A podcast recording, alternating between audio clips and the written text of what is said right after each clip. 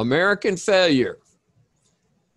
A person on the public payroll who earns an F grade for doing something stupid and violating the public trust. The mayor of the city of Portland, from moving out of his own condo, an $800,000 condo near downtown Portland, because it is no longer safe and the protesters have destroyed parts of his condo or made it unsafe.